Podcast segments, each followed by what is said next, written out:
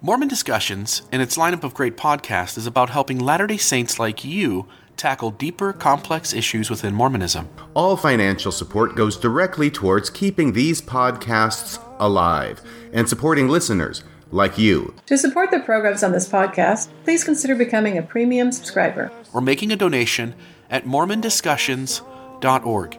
Again, that's Mormon Discussions, plural with an S on the end, .org.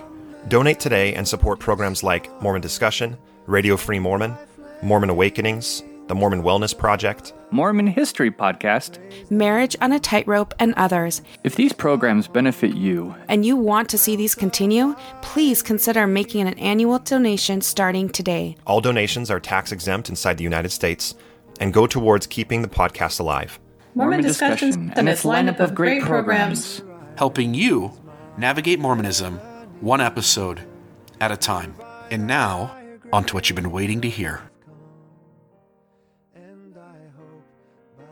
Welcome to another episode of Mormon Discussion Podcast. I'm your host, Bill Reel. Grateful for the chance to sit with you today and to have this conversation.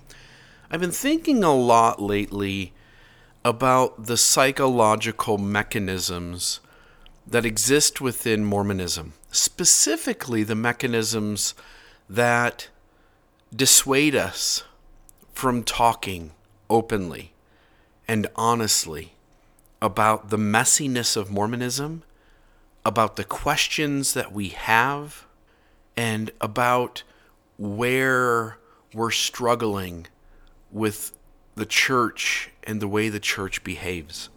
And you see, in in unhealthy uh, groups, in unhealthy, high demand fundamentalist religions, there is, for good reason, mechanisms within those religions that persuade us, that encourage us, that sometimes even impose on us that that we refrain from divulging that we have serious concerns about our faith or that something doesn't add up or to raise a hand and to speak against something false that was said in a class.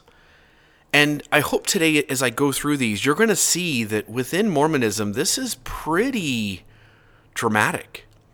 And, and I don't, I think we sense these individually, but I think it's going to do us a great service today to talk about these collectively. And, and so I'll start with uh, President Packer. Uh, President Packer says everything that's true is not necessarily useful. Uh, there's this idea that he's saying that that just because something is true doesn't make it useful.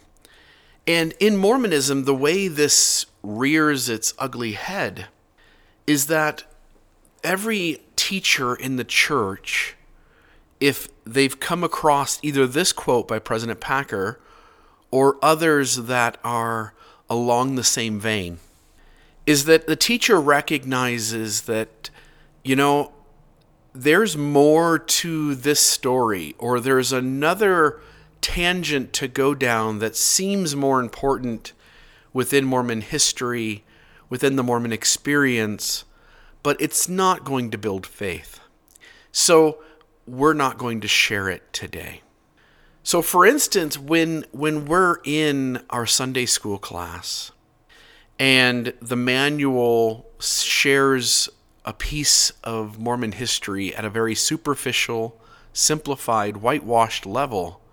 If you're in the class as one who has concerns because you've gone down the rabbit hole, you perceive quite uh, easily that you're going to go against the grain of raising your hand and adding additional information that is true but which is not faith building. And so President Packer's quote, which again, the other thing I have to stop and say is this the Orthodox believing Mormon, as we go through this list, the Orthodox believing Mormon isn't aware of the depth of all of these things. Probably not aware of 90% of the quotes that we're going to talk about today. It's only the person who's reading and thinking and diving into the messiness of Mormonism who's aware of these things having been said. So these things are only an influence on the person who recognizes that the dominant narrative isn't true. It's only those individuals. And so the idea that what, you know, everything that's true is not useful, it's the person who understands the messiness of Mormonism who knows that quote. So as we start off here, this quote by Packer everything that's true is not necessarily useful. We recognize that there is a pressure, institutional pressure, on each of us as members to not divulge additional facts if those facts are not faith promoting. And we feel that pressure in a class. We feel that pressure when we're having conversations with other members of the church. And I distinctly remember knowing lots of information and data and conceding to the institution that I just am not going to bring that up to the class because it's not going to be faith promoting, even though it corrects the less than accurate tellings that we have within our correlated material. The second one I want to talk about is this uh, prevailing teaching that we, as those of us with doubts, and I want to speak to that later here too, this idea of having doubts. But for now, let's use the phrase those who have doubts that you are told not to be having those conversations about your doubts and your questions to the membership generally, but instead that you are to keep those conversations with your bishop. Your bishop is the person to talk to. Go talk to them privately. Don't share your concerns and your doubts and your questions with the membership generally. And so while the church talks out both sides of its mouth, because it also says that questions are okay and Sunday school is the place to ask questions, we also realize that the moment those conversations are raising doubts in others, that you have crossed a line, that you are to sit with your bishop one on one and have those conversations. Now, as you and I both know, 95% of bishops, maybe 99% of bishops, are ill equipped to handle that. They do not have the ability to navigate the messiness of Mormonism, understanding the data and the sources and what the church has told them that is inaccurate, what the church has told them, uh, what the church has not told them, what it's withheld. So, this idea of you as a member, you feel this pressure like, oh, I have something I want to say here, but I'm supposed to just talk to the bishop about that. The next one is what I just referred to, which is the idea that those of us who have doubts, um, I want to talk for a moment about terms. Uh, in the church, we have the term, and we, and we have it in society in general, and in religion in general, right? That the word faith crisis, the phrase faith crisis. And don't get me wrong, when you wake up to the messiness of Mormonism, faith crisis feels like a really good phrase to use. And then I, I want to talk about doubt here in a second, too, as a term. But back to faith crisis. It's a phrase that feels right because we're in this time of anguish. We're in this time of, of cognitive dissonance. We are uh, having our assumptions and expectations challenged, and we feel this tension of wanting to belong to this tribe, but also realizing that our authentic self isn't sitting well with the way our tribe believes or the way our tribe behaves. So we, we use this phrase, faith crisis, like I'm having a faith crisis. But at some point, as we open ourselves up to like exploring this it doesn't take long before we realize, like, oh no, wait a minute, this really isn't a crisis. This is some kind of growth. Something positive is happening here. So, this term begins to lose its value. It's why you see these conversations out in social media or in progressive Mormonism where we say, like, the phrase faith crisis isn't adequate. It's not the right word. We use it because it it quickly conveys a lot of information to those around us. But here's the issue. Here's the crux. The word faith crisis implies that there's something wrong with you, the person who is having this shift. You're the one in crisis not the other members, not the church, not the machine, not the institution, not its leaders. You. You're the one who is less than broken, fallen, struggling, not in the right place. It's you who needs to fix something. And and so even after we learn about faith development, even after we learn about um, stages of faith and binary and dualistic and moving from that to uh, having a nuanced view and leaving outer authorities to grab your inner authority, even once we fully see that this shift is not a crisis, but was a step into progressive growth within ourselves, we continue to use this phrase because we recognize that it's the soft, faithful language that keeps everybody else comfortable. Do you see that? You have used wording to cater to others, which describes your journey incorrectly because you want to create a faithful space where someone will hear you and listen to you. Do you see the damage that does?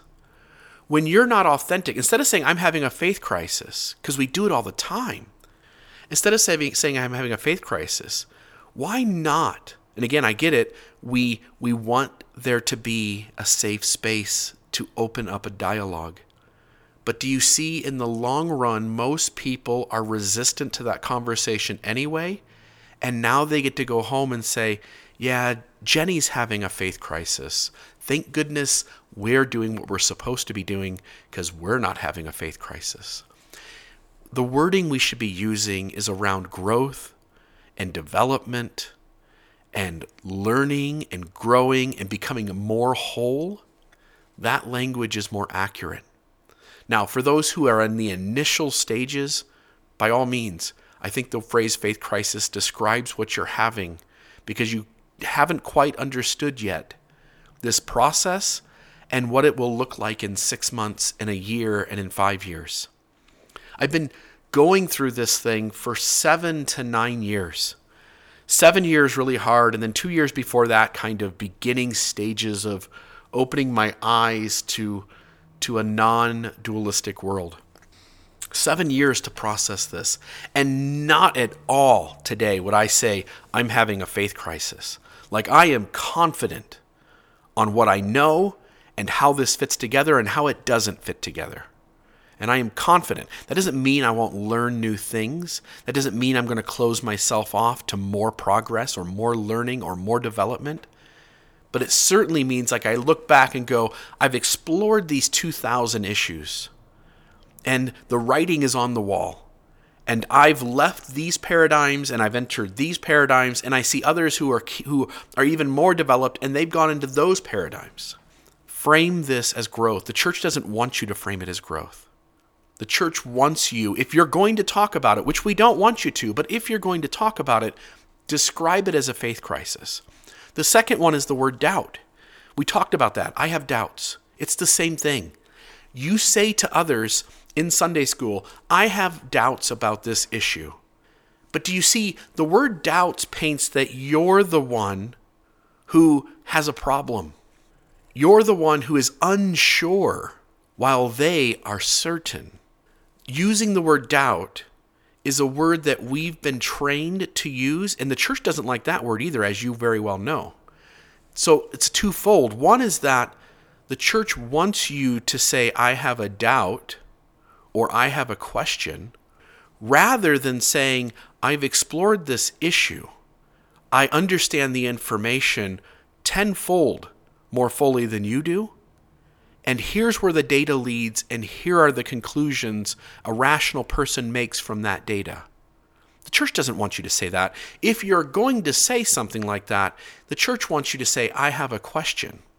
Or if you're going to have to, say, I have a doubt. But the church then comes right in and says, But doubts are bad. Doubts lead away, questions lead one back into the church. So when you use the word doubt, the, ch- the membership is already trained to see that word as a negative word. Again, you are painting yourself as weaker. You're painting yourself as unfaithful, unsure, having lost the confidence, which also means you have lost the spirit. And yet, because we want to create faithful space, we go into these classes and we say, I have a question or I have a doubt about this.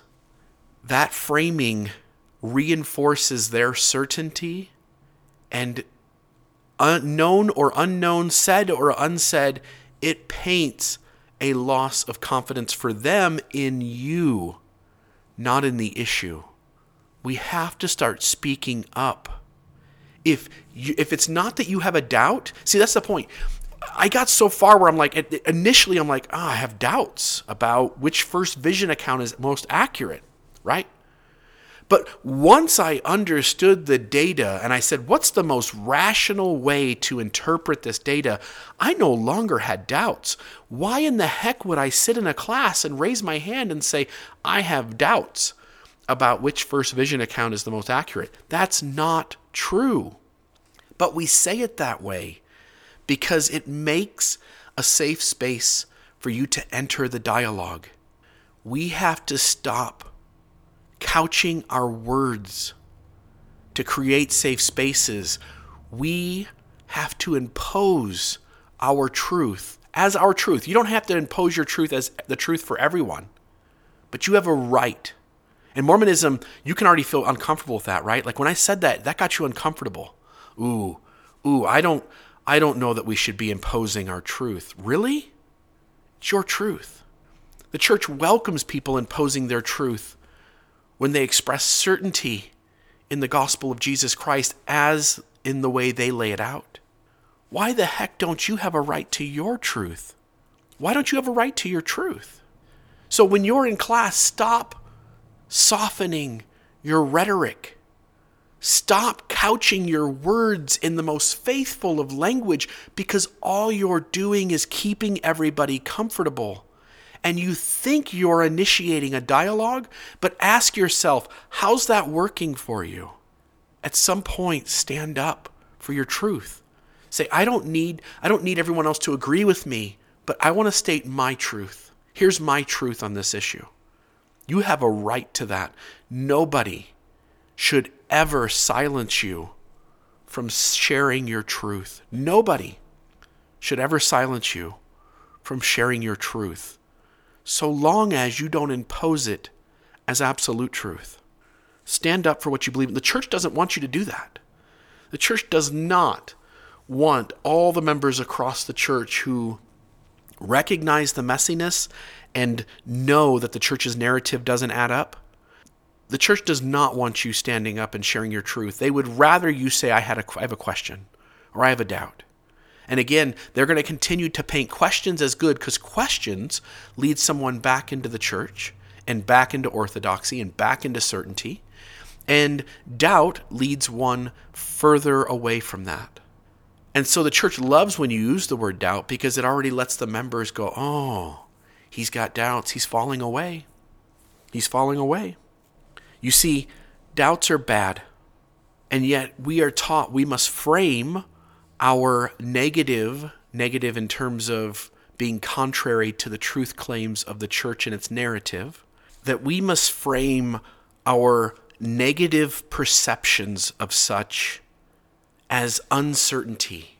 Do you see that? When you go into a class and you're like, yeah, I know the 1838 account is simply not the most accurate telling of Joseph's experience. Like I understand this development and shift in Joseph and how he originally tells his story to now and the reasons behind it and what's going on behind the scenes. Like the, the the rest of the room is welcome to hold on to that 1838 account, but that's not the ground I hold. When you go to share that with the class, you feel this pressure like, oh, I can't frame my conclusion as certainty. I can't do that. I have to tell the class that I have questions and doubts about this. Because if I express my certainty that the 1838 account is not accurate, I'm going to somehow damage the space in this room for this conversation. But in the long run, again, ask how's that working for you? You sense that the church has this uh, aura in these conversations. It has this these ideas that just sit in the ether in these conversations that anytime you state a conclusion that validates that something within this machine is wrong, something within this institution is not healthy, something within this machine's story is not true or accurate, that you expressing that certainty is bad. It's bad. Next the idea of making allowances. Terryl Givens, in an interview years ago with John Dehlin from Mormon Stories, John Dehlin is asking him issue after issue after issue after issue after issue. And Terryl Givens, a brilliant man, brilliant mind, is walking John into the plausibilities of these issues. And Terryl paints a picture where he's essentially saying, yes, the church defines itself this way. And, and Terryl uses the phrase allowances. Terryl says, if you make certain allowances, then you can see the church is still true, even if it's something completely different than the way the church defines itself. And and these allowances, right? Any time in your life where you make allowances, if you you must realize, I just did an interview with a gentleman by the name of Spencer Wright, who wrote a book who designed to help us understand like when our thinking enters the sphere of irrationality. So there's this idea that an apologist use this all the time, and Terryl uses it brilliantly but it's this idea that the evidence leads to a certain conclusion. The most rational way to come down on this issue after you've explored all the data is that ABC is what happened. Like if you say like look, you're hooked up to a lie detector test and yes, there's lots of possibilities here, but what's the most rational possibility here? And you realize like oh, the most rational possibility is that the church isn't what it claims to be and that the church is not what it claims to be. And then folks like Terryl Givens come in and say, but if you make allowances, if you make allowances, suddenly there's other plausibilities out there. Now, those plausibilities are sometimes problematic, they're less reasonable. Do you recognize the moment you do that, you have entered the sphere of irrational thought? Take, for instance, the idea that we never landed on the moon or that the earth is flat. If you say, like, here's all the evidence, and it leads me to see that the earth is round, no ifs, ands, or buts, right? And someone comes along and goes, but if you make allowances, if you make allowances, the earth could be flat. Do you see the moment you make allowances? Not that here's a new piece of data, have you considered this? And that data now makes a new conclusion more reasonable and rational. No, no, no, not that. Rather, if you make certain allowances, if you grant extra space, if you grant uh, that one of the less rational, reasonable answers could be the real answer, the moment you do that, you have engaged irrational thought. So there's this idea that throughout the church, you have to make allowances. But this only works one direction. Let me give an example. The church, in its gospel topic essay on the first vision, still holds the position that the 1838 account is the best account. It claims that even though there are discrepancies, even though there is a backstory that we're not going to tell you, but there is a backstory that adds additional evidence, we are simply going to impose that the 1832 account and the 1835 account are less filled in by Joseph. They're just simply missing some details, and it's a little different way of him framing it, but in reality, they support the 1838 account. That imposition does not have any strength to it.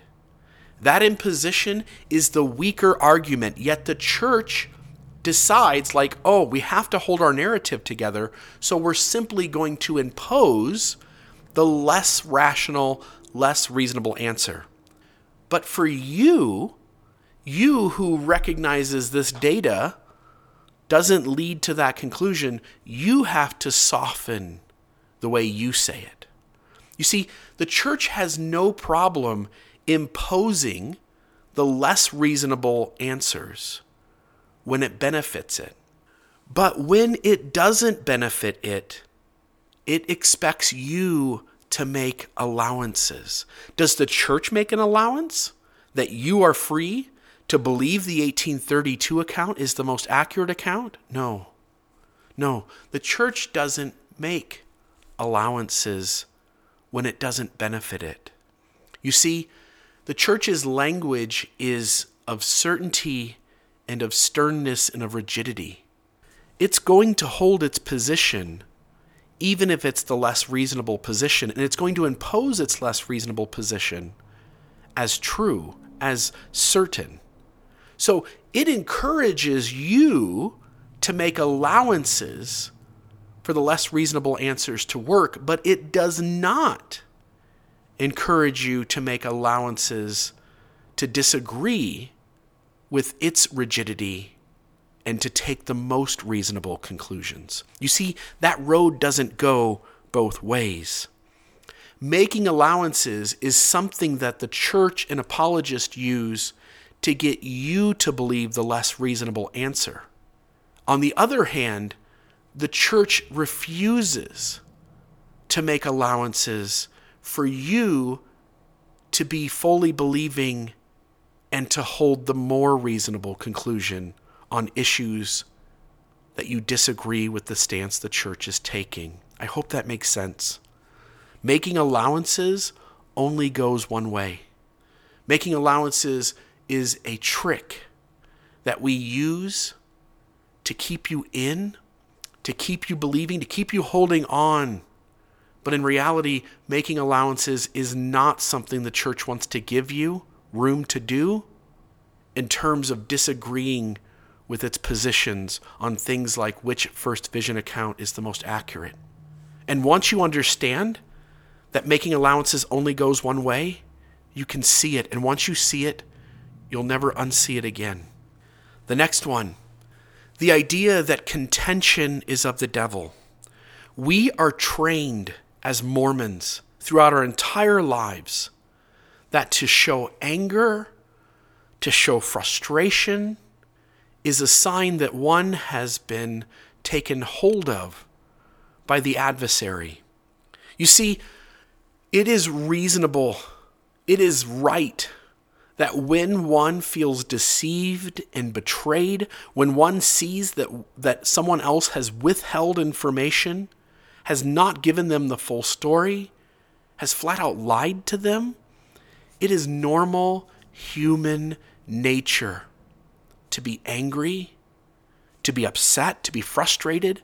So when you go into a class and someone says something out of orthodoxy that hurts you or your loved ones or those you care about, and you raise your hand and you say, No, we are not allowing that to be said here without also having the counterpoint shared. If you do that with any amount of anger or frustration, which is normal human behavior, the church has taught the other members to dismiss you because you are angry and contentious. This goes even further. If you share a point that is confusing or confounding to the certainty of that person. In other words, someone goes, That 1838 account, I have a testimony that God saw the Father and the Son in the grove on a spring morning in the year 1820. And you raise your hand and you say, Do you guys know about the 1832 account? There's only one heavenly personage that shows themselves. Joseph goes there for different reasons.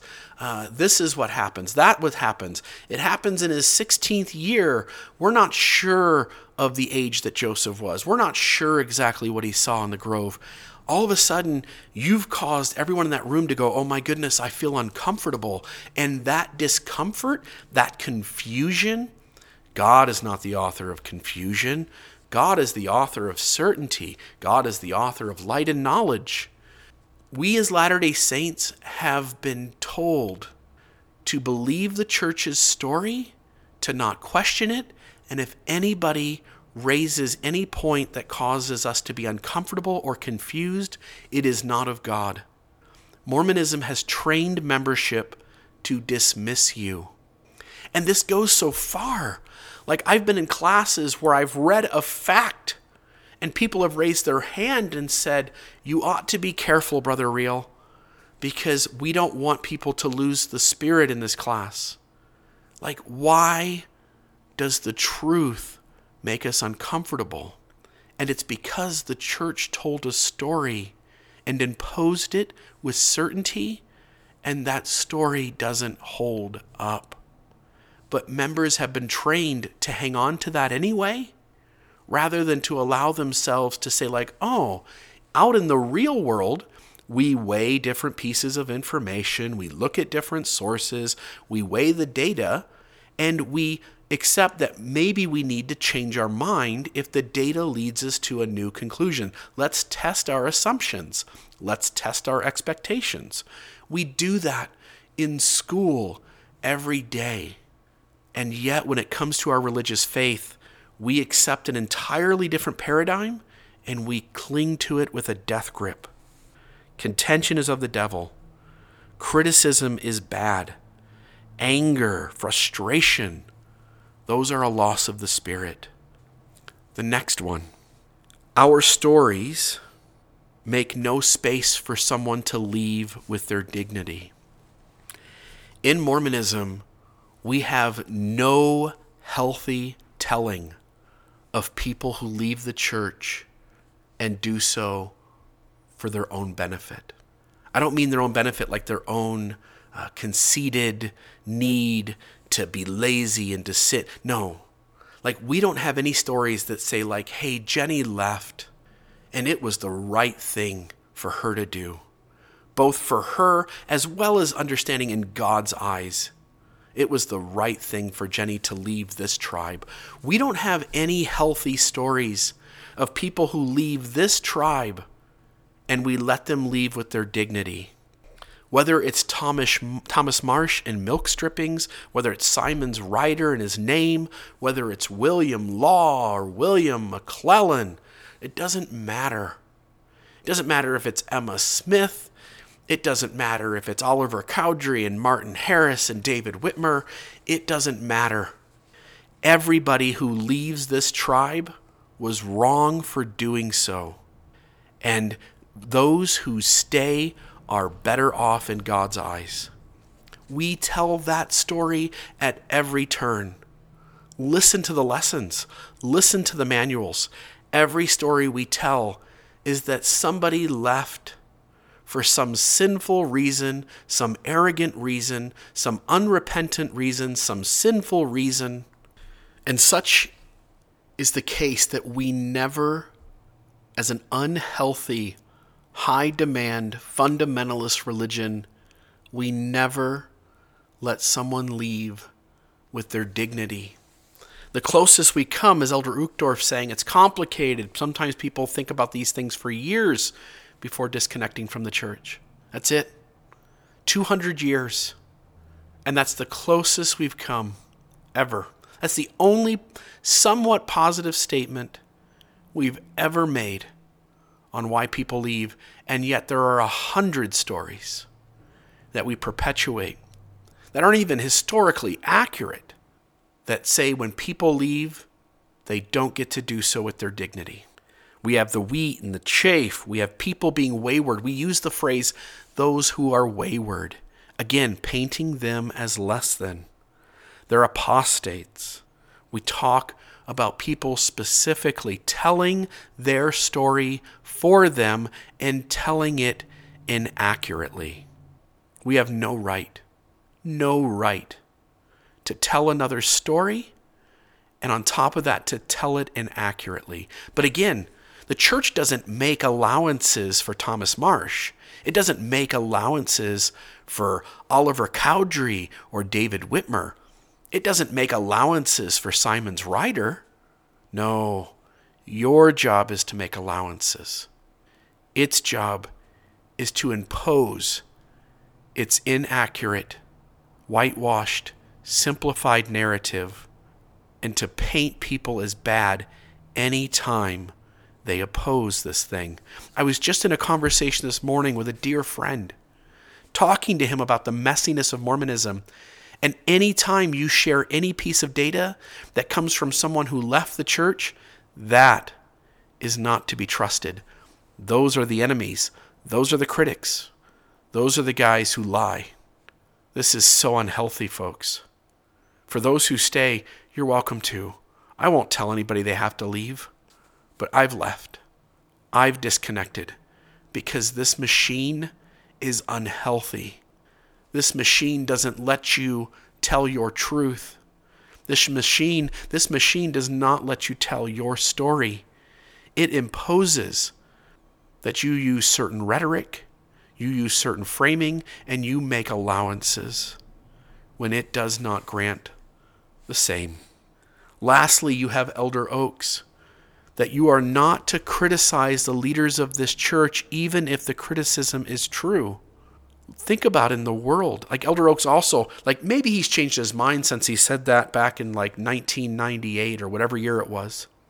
Maybe he's changed his mind, but no, just a few years ago.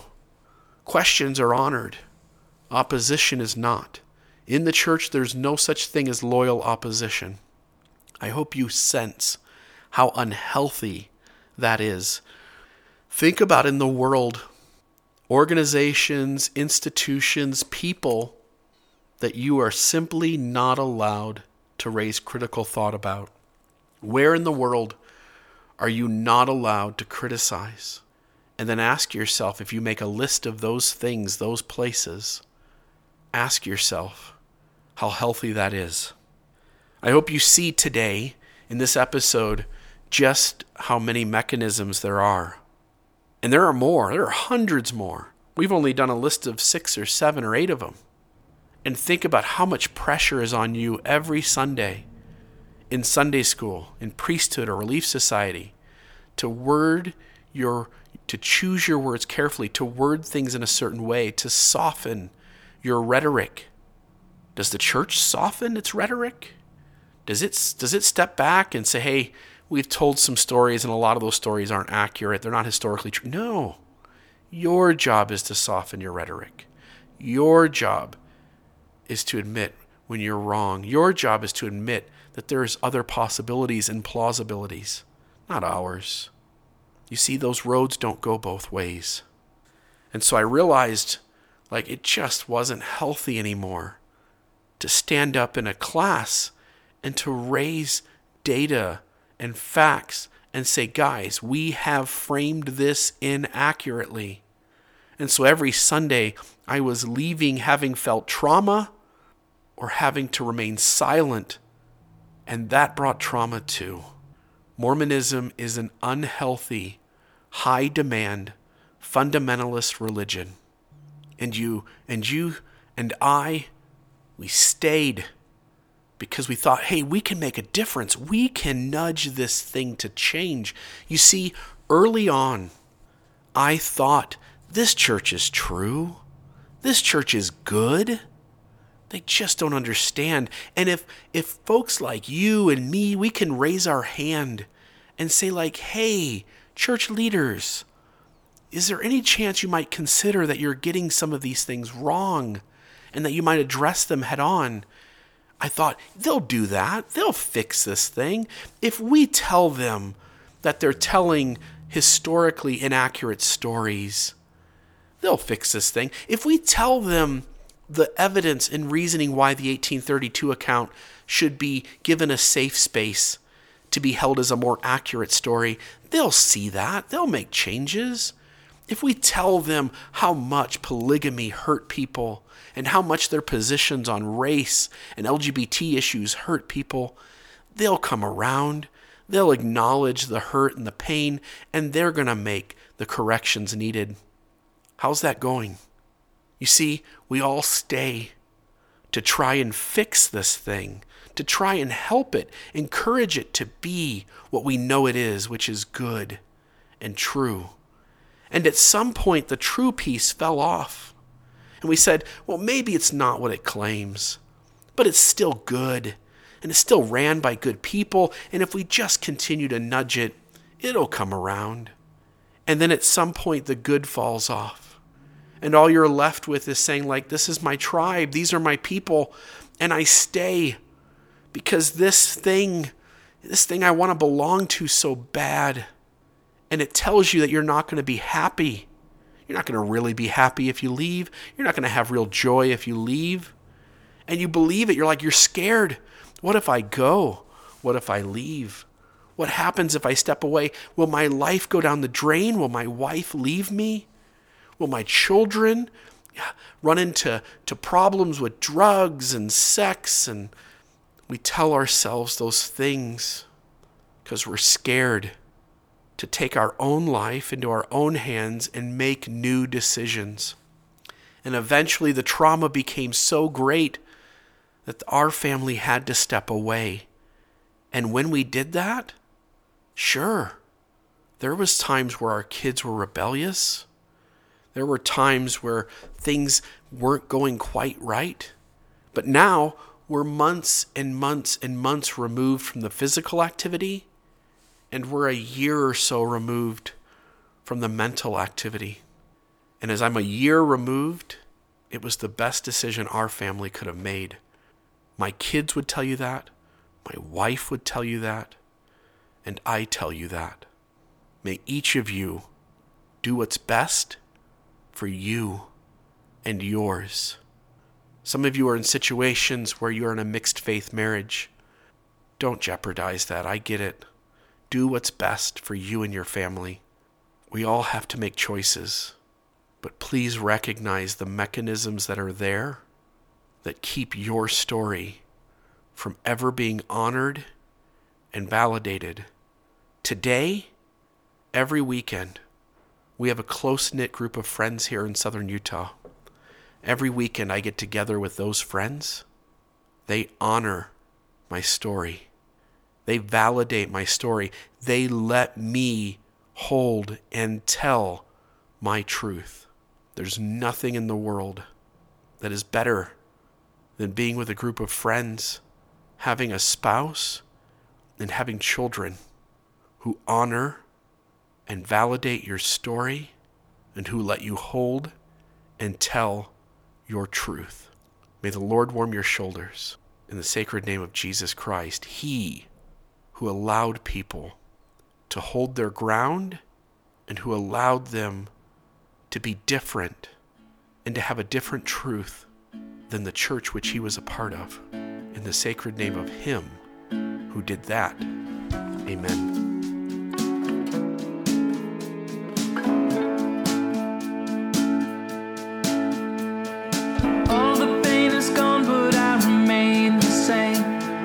Taking out my issues never healed the flame.